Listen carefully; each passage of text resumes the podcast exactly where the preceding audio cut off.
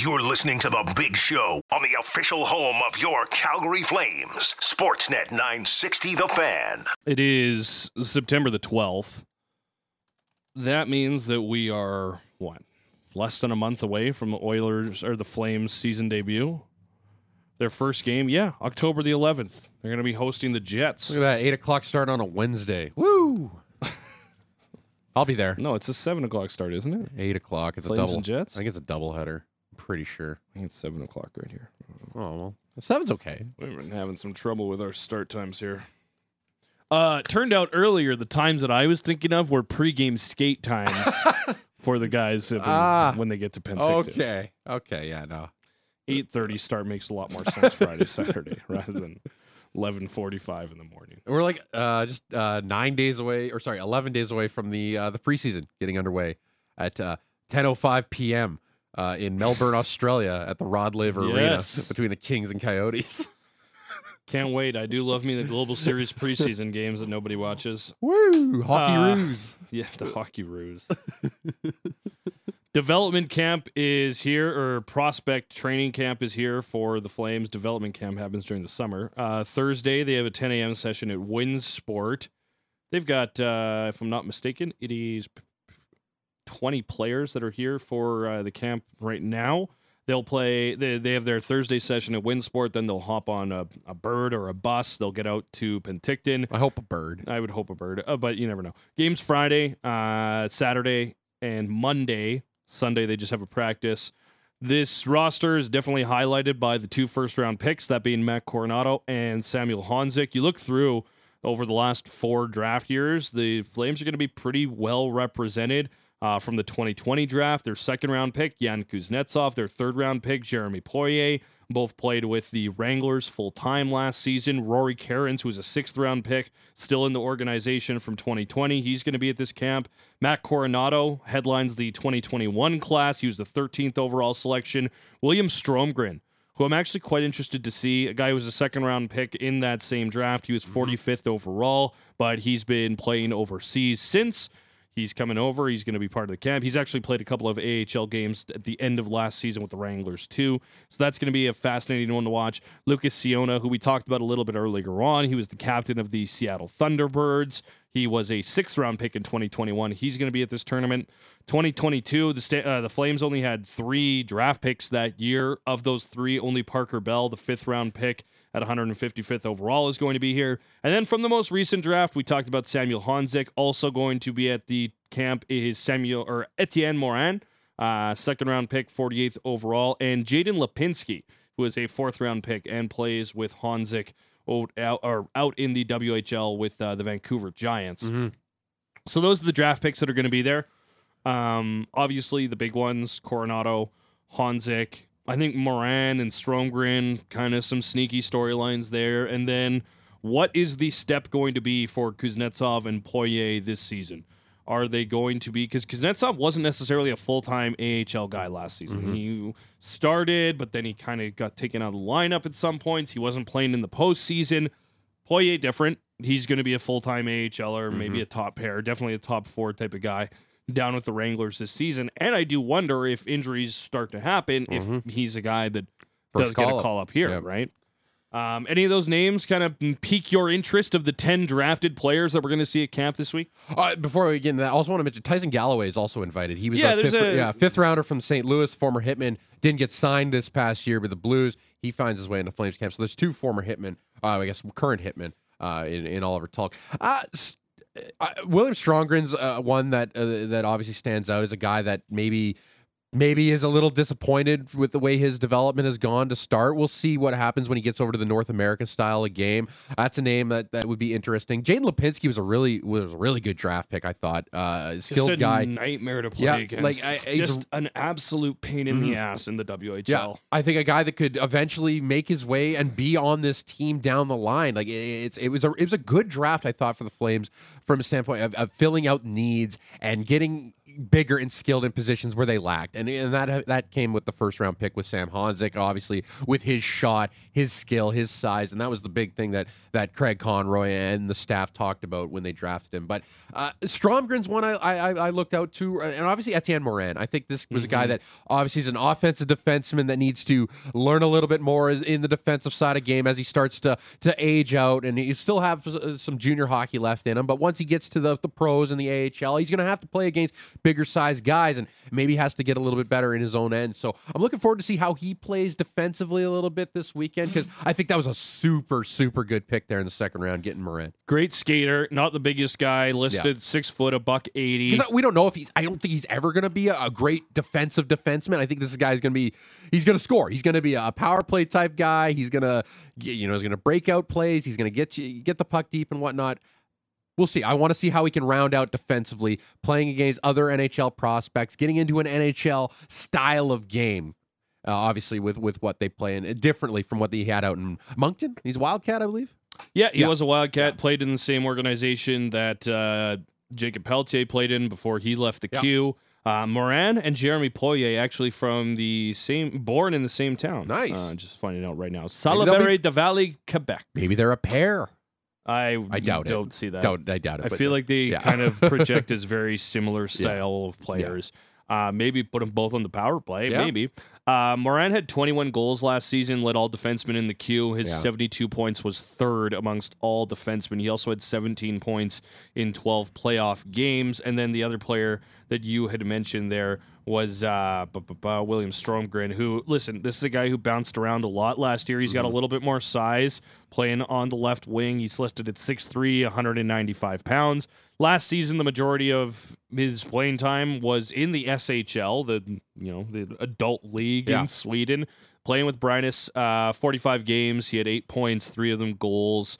Had five games in the playoffs as well. Had a single point there. Probably wasn't playing a ton over with the uh, the big club. He also had a couple of games playing in their junior ranks. Uh, he played two games in the AHL at the end of the season. He played for Sweden at the World Junior Championship, where he only had one point, but was kind of more of a bottom of the roster guy for Sweden, but still an, an important piece. He's someone to also keep an eye on here. Like you mentioned, um, the three players that were all in the AHL last year: Jan Kuznetsov, Jeremy Poirier, and Adam Klapka. They also have four players who played less than 10 games in the AHL, but kind of dipped their toe in. William Stromgren would be one of them. Ilya Nikolaev, uh, forward, Rory Cairns, and Parker Bell, a couple of other forwards for the team. And then you had mentioned a couple of hitmen on this group as well. Uh, Tyson Galloway, one of them, was drafted by the Blues. Uh, they did not sign him. His rights expired. He's a free agent.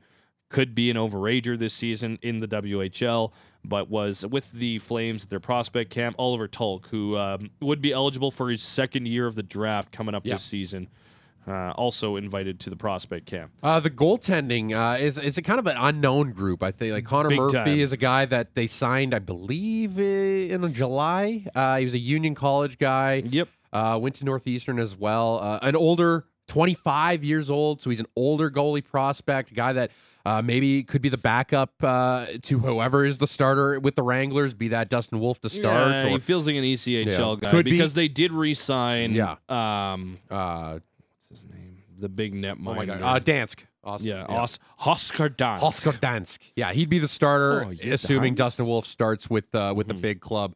Uh, so maybe Connor Murphy is the backup to him to at least start or finds his way into the ECHL. Uh, I believe uh, uh, one of them is a draft pick. I think. No, I don't no, think any. no, of none of them are are the draft pick. Matt Rad- Radomski, he was a signing this summer. He was out of Alaska Fairbanks. Yeah, and uh, Yuri uh, Kikkonen, uh, the played in Kelowna. yeah, last season. One of seven players who were in the dub last year. Uh, kicking in, Quinn Mante played in Brandon. Parker Bell was with Hey. Tri City. Lucas Ciona is in Seattle. Honzek and Lipinski were both in Vancouver. And Hey. Nathan Pilling started in Edmonton and ended Hey, his season in Moose Jaw. interesting story with uh, Kikkonen. Uh, it sounds yeah, that's a Finnish name, straight up. Uh, Yeah. Guy's born in Lloydminster. Oh, yeah. So there you go.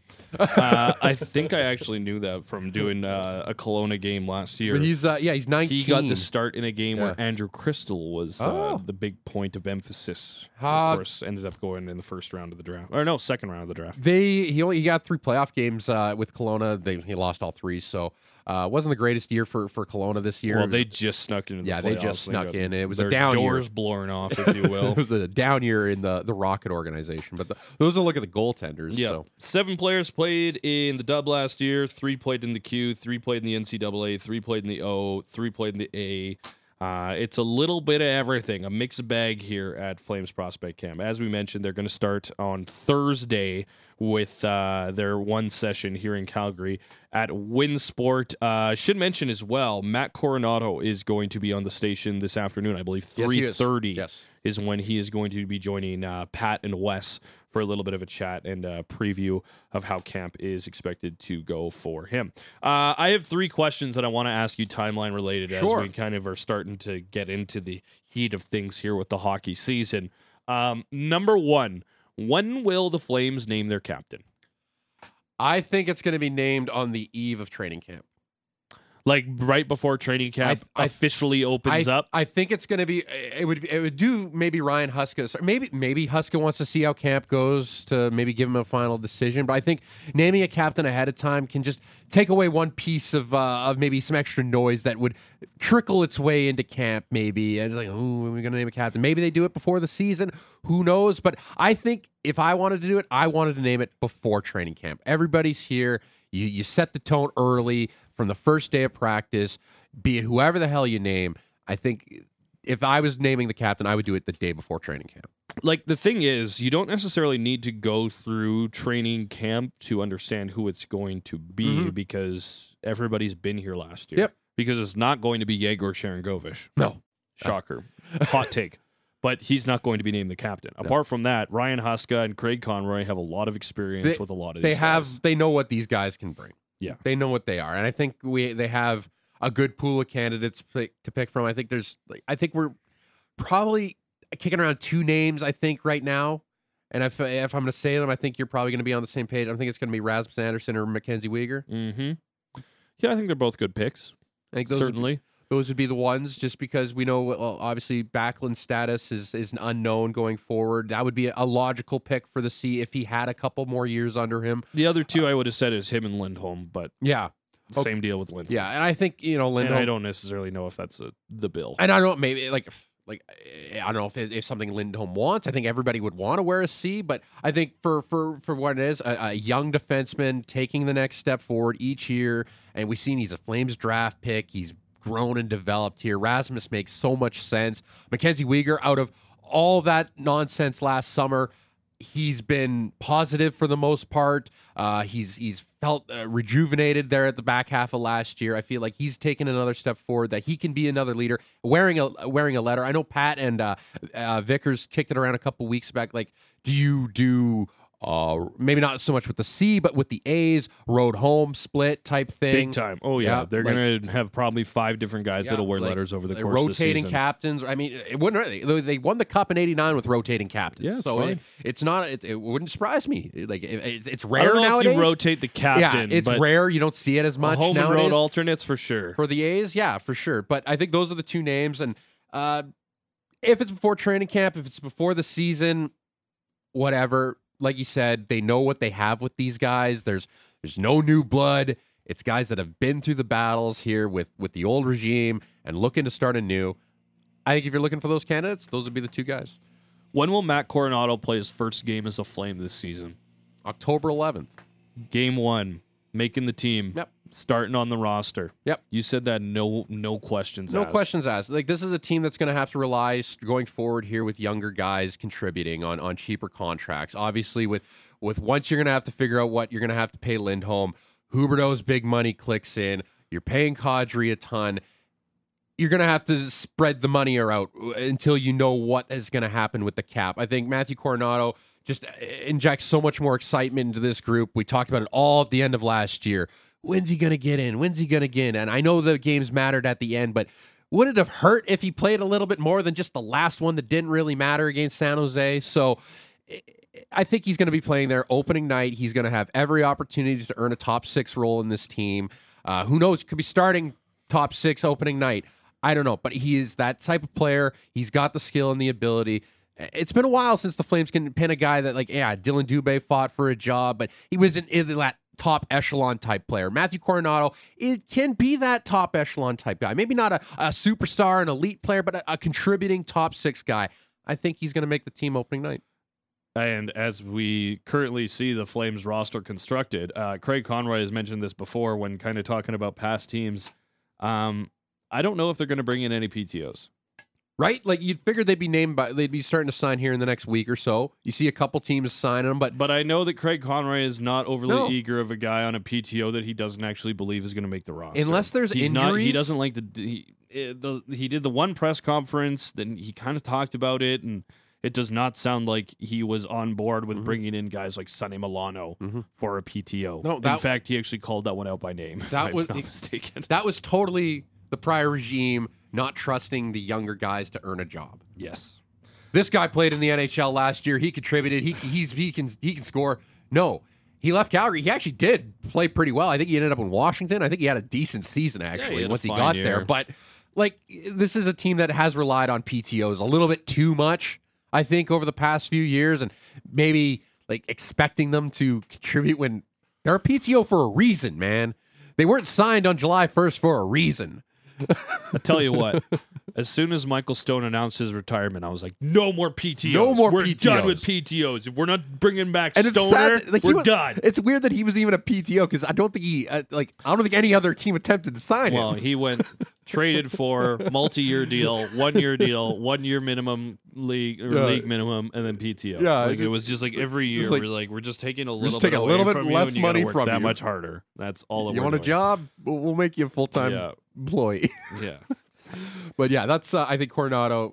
He, you want if you're a Flames fan, you almost want and need Coronato in the tops to make this team opening night. We're live in the Doug Lacey Basement Systems downtown studio. Are you worried about radon? We install custom mitigation systems to reduce your risk. To find out more, visit dlbasementsystems.com for a free estimate. Yes, camp gets underway on Thursday for the prospects. They got a big golf tournament coming up on Wednesday. Going to be a lot of fun. Flame season is around the corner. So many questions surrounding this team, and sooner rather than later, hopefully, we'll have some answers. Around the corner, Ben Shulman will join us. Blue Jays play by play. Talk about that uh, opener against the Rangers and how these next three games have to go. And really, how these next six series have to go. It's next. Sportsnet 960, the fan. Welcome back to the show. Uh, ben Shulman is on the line, Blue Jays play by play.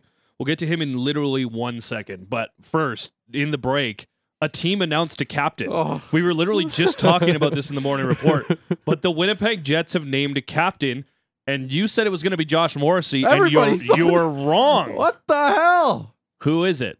You have to guess right now. Brandon Dillon? No. Brendan Dillon. Come on I'm now. trying to think. He's a forward. He's a forward. mm-hmm. Didn't name Ehlers the captain. No, no, he's not an offensive guy. Heart and soul guy. Oh, it's Adam Lowry. It's Adam Lowry. Calgary, another Calgary. Your new Jets captain. that makes sense. You like that? yeah, Yeah, I like that. It was either going to be Morrissey or Lowry. Lowry is that is that is a good pick. that's like a Boone Jenner type of captain. Yeah. Except I kind of like. Like when your third Adam liner's Lowry the a little bit captain, your third line center's the captain. Love it. yeah, Yeah, I like that. That's great. that's very Jetsy. That's very Jetsy. That's very gritty. uh, That's a good pick. Yeah, we'll discuss more a little bit later on. Maybe we'll ask Matt Marchese about it. He is the host of Fan Checkdown on Sportsnet Radio Network, but also uh, does a whole bunch of stuff with uh, Merrick's show during the hockey season. But let's go down the Alice Pizza and Sports Bar guest hall and chat with Ben Shulman. Ben, apologies for that. Uh, how do we find you on this lovely Tuesday? Uh, hey guys, thanks so much for having me. No apologies. That's uh, that's big news, and uh, I'm doing well. It is pretty brutal weather right now in Toronto. Ooh. It's kind of coming down pretty badly, but other than that, I'm doing really well. Now that's got to be the reason for yesterday's result against the Rangers, right? Like we got, we got to have something to blame this on, and we're going to go with weather. I think that's a good play. Yeah, you know, it, it doesn't matter that the roof can close and can open whenever we need it to. It's, it's the feeling you get. No one's no one's in the mood when the weather isn't going well or when they know the weather's going to be bad the next day. So yeah, they figured let's save it one day and and really get it going on day two. It's tough looking back at that game. Um, Chris Bassitt's been dynamite lately. What has he got? Eight innings strong. His last two starts leading into yesterday, but this one was uh, a bit of a bumpy ride. Where did this not go right for Chris Bassitt? Did you feel like it was early on, or or what did you see from the starter? I, I didn't know that it was going to go necessarily as sideways as it did, but early on with the walks, you definitely felt a bit uncomfortable. I, I, I think that that's been, as some of the, of the Blue Jays starters really haven't pitched poorly, but because they were so good for so long, have just taken minor steps back recently. I, I think that the walks have been a big part of it, and it, it's really tough for for anyone to pitch around leadoff walks and or you know crucial walks. I think that you know he also kind of gave away his first run. He's a really smart guy, but he got goaded a little bit into stepping off the mound for the third time in one plate appearance and kind of just handed the Texas Rangers a lead when they didn't need one. So it just looked a little bit off from the start, and uh, the bullpen certainly did not do him any favors either. Yeah, it certainly didn't. Cabrera giving up the grand slam a little bit later on. I just wonder with Bassitt when things don't go right because he has so much going on with all the different pitches and He's shaken off Kirk a whole bunch yesterday, especially, you know, after he'd given up a couple of runs there. I just wonder if there's so much going on that sometimes when things don't go his way early on, it tends to kind of teeter. And if the Jays don't make three double plays, he probably doesn't even get to the fifth. Yeah, I mean there is, you know, certainly it's it's one of the most complicated, if not the most complicated pitch mix in all of baseball. He essentially throws every type of fastball, every type of breaking ball, and and both off-speed pitches that are thrown in baseball, and the changeup, and an occasional splitter that you don't really see all that often. I do think there's a lot to think about on the mound for him, and the fact that he calls his own pitches, has to, or not all the time, but does it pretty often. Has to go through, you know, just so many different ideas, and I, I think that he, you know, this year it's been shown that he struggled a bit against left-handed hitting too. So he, he's got a super lefty-heavy lineup. He's got a try and get maybe even a little more complicated than usual to try and figure out how he's going to get those guys out. And it just it, it didn't really go his way. I, I think that you were right. You know, off the top, he did have a couple good starts in a row, and this is, you know, despite the struggles, I, I think still a really talented Texas Ranger team and not an easy team to pitch to. But it, it did look like, uh, you know, it was getting away from him pretty early there, and and the, and he was a part of one of those double plays, which I always love when the pitcher yeah. does come over and cover first base like that. But yeah, I mean, he, you know, there was some good defense to keep it at what it was. Frankly, I, I thought that there was some sloppiness for the Blue Jays in some areas yesterday. I don't think defense was one of them. It could have been even worse had they not been uh, so solid defensively in the infield. Where are you at on Bassitt fitting into a rotation in a three-game series? I think right now I would go Gausman, Berrios, Kikuchi if you made me pick. Um, I, I think that there's an interesting wrinkle though, where you look at who are you facing. If it's a team that has a ton of left-handed hitting, Kikuchi makes a lot of sense. He's a hard-throwing left-handed starter, and Bassitt struggles against lefties. If it is a team that's incredibly righty-heavy, I wouldn't be like absolutely shocked if they said, "Hey, the right-handed starter who dominates righties and Chris Bassitt is a better matchup than a guy like Kikuchi is. But I, I think we can't ignore uh, what Kikuchi has done over the course of this season. That being said, Kikuchi hasn't had a great three starts in a row, but assuming that doesn't spiral into something more, I, I think right now I would put Kikuchi in that third spot, and that's less of an indictment on Bassitt as it is, frankly, just – a compliment to this entire rotation where for the four guys that have been in there all season, they've all been really good. And I think most teams would be comfortable with all of those guys starting playoff games for them, but they just have, uh, you know, four guys right now really for three spots. Uh, ben, the Jays, uh, with last night's loss, they fall five games below 500 against teams with a winning record. Now, only the Yankees are the only team on the schedule that are below 500 the rest of the way. How concerned are you when you see a stat like that? They're 38 and 43 against teams below 500, but 40 or, or uh, above 500, but 42 and 21 against teams below them. Of course, you want to see them beat the teams below them, but how concerning is that stat when you see like, hey, we got to deal with a good Texas Rangers squad. You got a pesky Red Sox team coming in over the weekend. And then you got two series with the Yankees and Rays, obviously, to close it out. Just how concerning is that stat?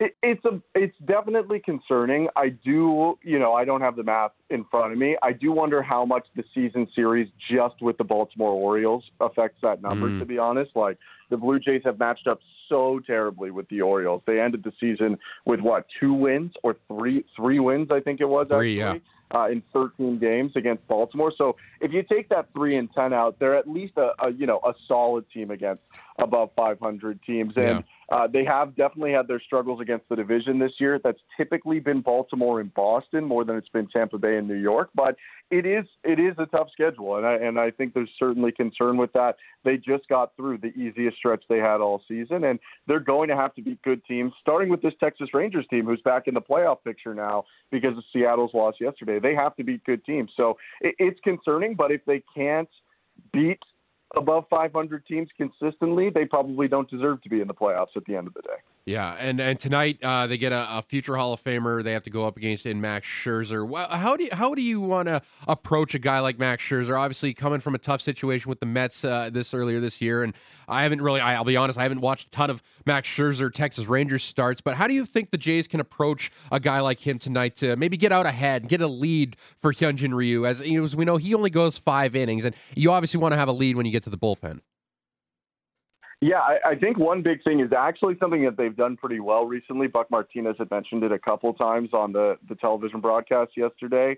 Uh, but, you know, take your walks against Scherzer. He is a, a little bit more walk happy than he used to be, uh, and I'm not I'm not 100 percent sure the reason why. Like like you, I, I haven't, especially when he was on the Mets. I didn't watch every Max Scherzer start, but he is a, a more prone than usual to giving up free passes. I'm still not sure that Scherzer is necessarily the easiest guy to string hits together against. I mean, the Houston Astros did really get to him last time, but they killed every pitcher that they saw in that Texas series. So Yeah. I think if you can let Scherzer beat himself a little bit, then you're waiting for the big hit to come when you can walk a guy or two on base. But at least the good news for the for the Blue Jays is, you know, the Rangers have lost three out of the last four Scherzer starts. He was really good at the end of August against Minnesota, but outside of that, uh, they have not won a lot of starts, despite him pitching even pretty well in them, because their bullpen, if it's a tight game, unlike it was yesterday, uh, has had uh, a lot of trouble holding leads.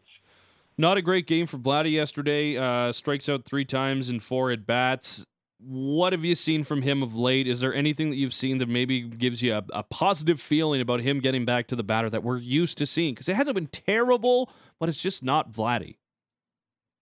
Yeah, I mean, for a lot of September, it was starting to look a lot a lot better. I thought. I mean, the pitch selection, I think, has been really solid. Still in the month of September, he's walked more than he struck out, and that includes his three strikeouts yesterday. So going into yesterday's game, he had seven walks, only three strikeouts in the month.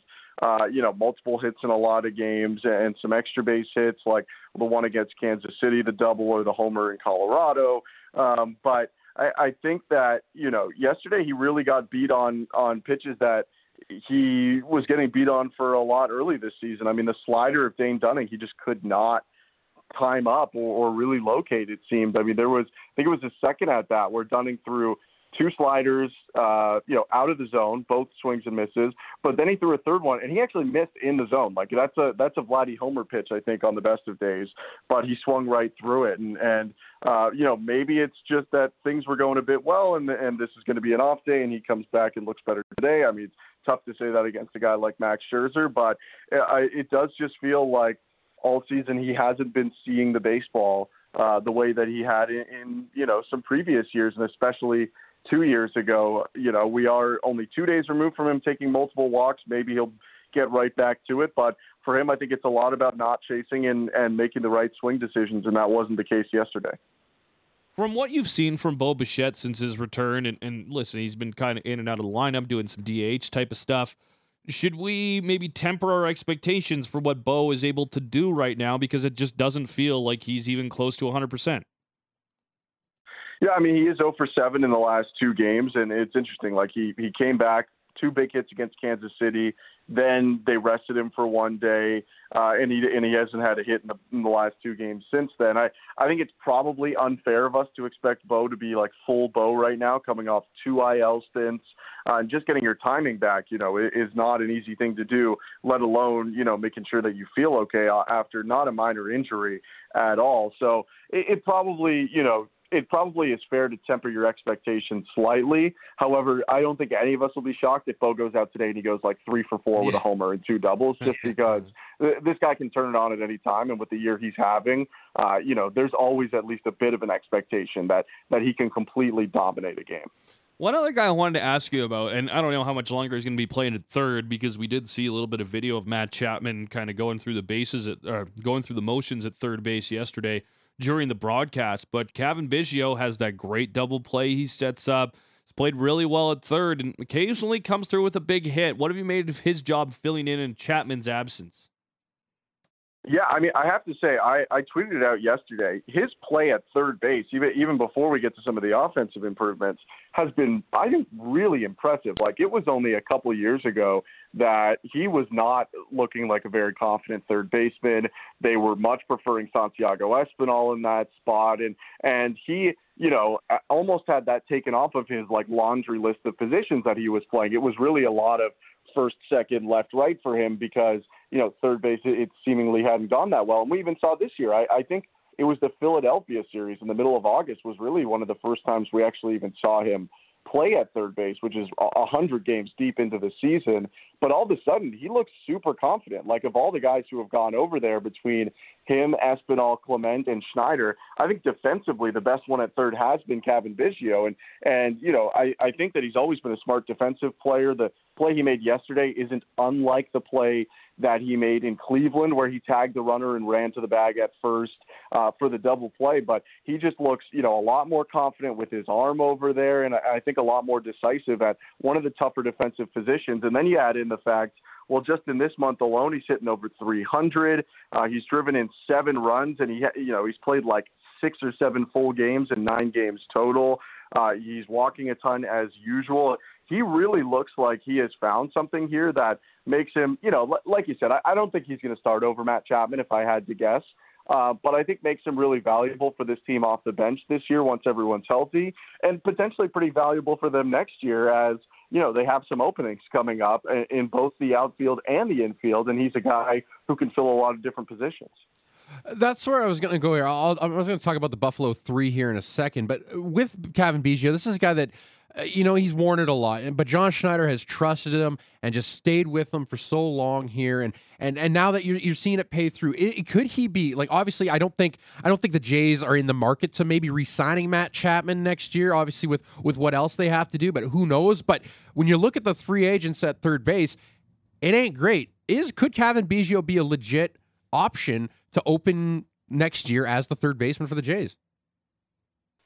I'd be surprised if they plan to play him like a hundred, like every day, yeah, let's say. yeah. But there is a possibility that they try and kind of piece it together a little bit. I mean, up until recently, they didn't use their bench a lot. A lot of times, you know, there's 26 guys on the major league roster. It felt like they were playing, you know, the other team was playing 26 and they were playing 24, mm-hmm. especially mm-hmm. earlier in the year when they weren't playing guys like Lucas or Clement.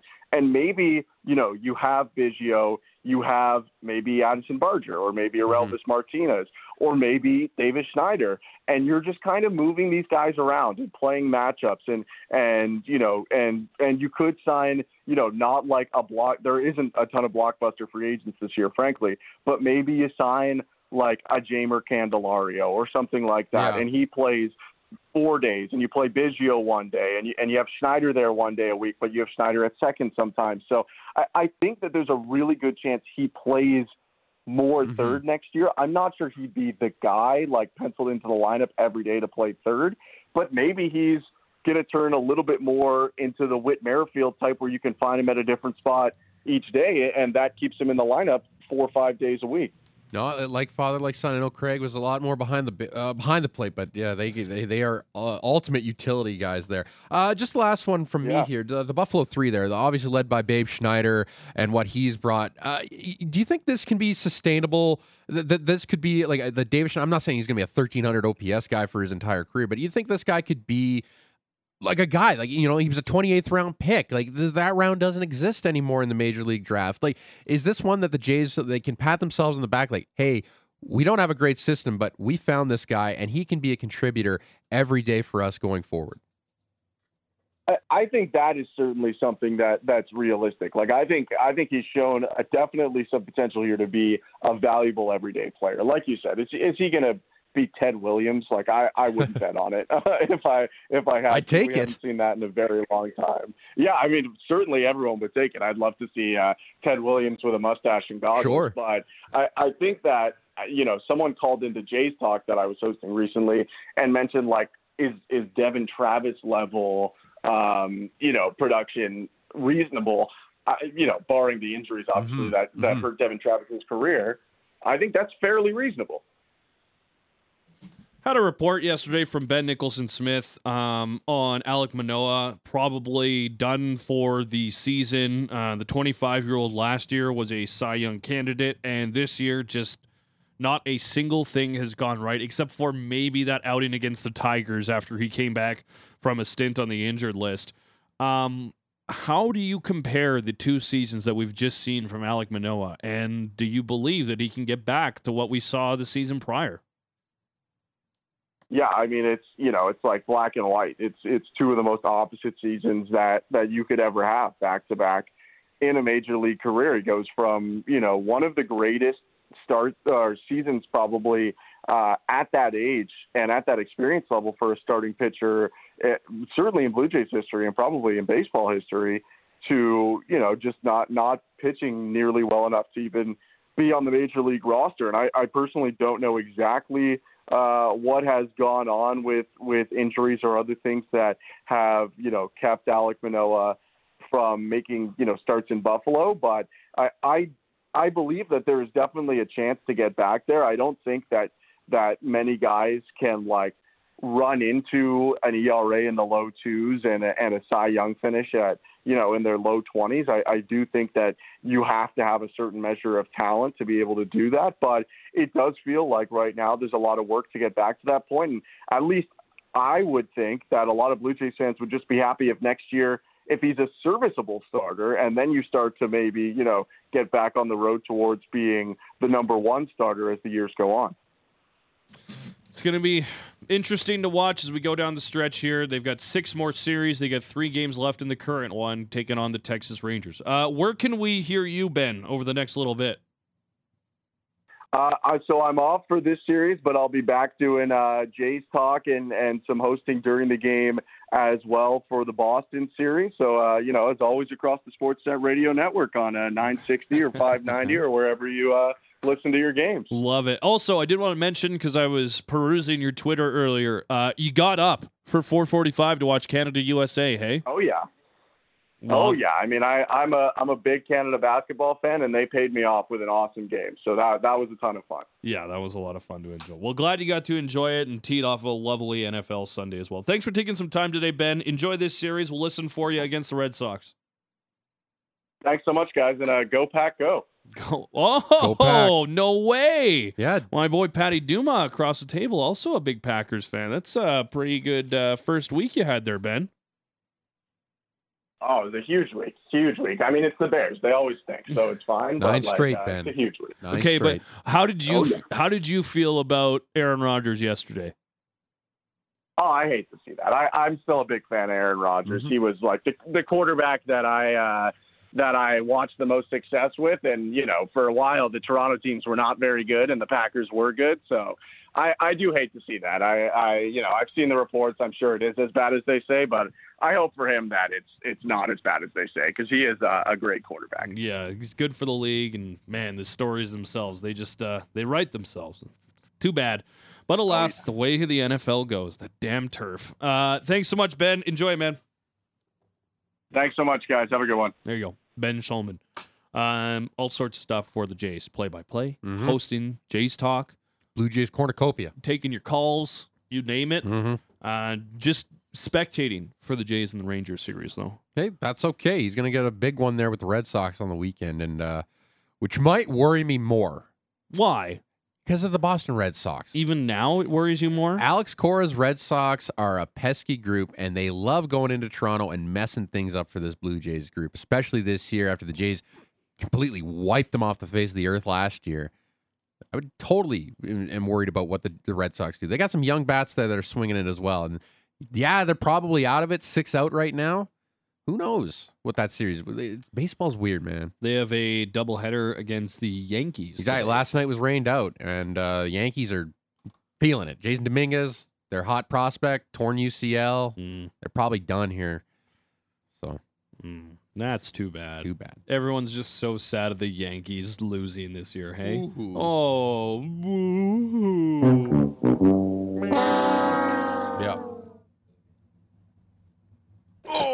Oh, boo-hoo. Yeah. Too bad. Let me play a sad song for you on the world's smallest violin. Mm, very depressing. Uh, we are going to get into the NFL story around the corner, though. Uh, we're going to talk a lot more about Aaron Rodgers. We're going to talk a lot more about some of the other things in the NFL. Matt Marchese from the Check Down is going to join us around the corner. He will be on our airwaves at noon today Yes, for the Check Down. Mhm. Uh, also on the show today, we got or on the station today, we got Blue Jays Talk Plus. It's going to be at ten o'clock. Uh, as soon as uh, Big Show Mucho is done, Sportsnet today with logo goes from one to three, and then we got Flames Talk with Pat and Wes at three o'clock. Matt Coronato is going to join them for a little conversation at three thirty. And it's Tuesday. Frank Seravalli will be on the program as well. Oh, there you go. And that'll also preempt the Blue Jays and the Rangers at 5 o'clock. You can listen to it right here on Sportsnet 960, or you'll be able to watch it on Sportsnet West. Uh, ben joined us down the Atlas Pizza and Sports Bar guest hotline. Hour one of the big show up wherever you get your podcast Google, Spotify, Amazon, you name it. Uh, and hour two is going to be up in about 20 minutes' time. If you missed our earlier chat on the Flames prospect camp breakdown or our chat with Ben Shulman, that'll be up for you shortly. Uh, also, we open the show with you know just our thoughts on Monday in the morning report. Mhm. So you can go grab that if you so please.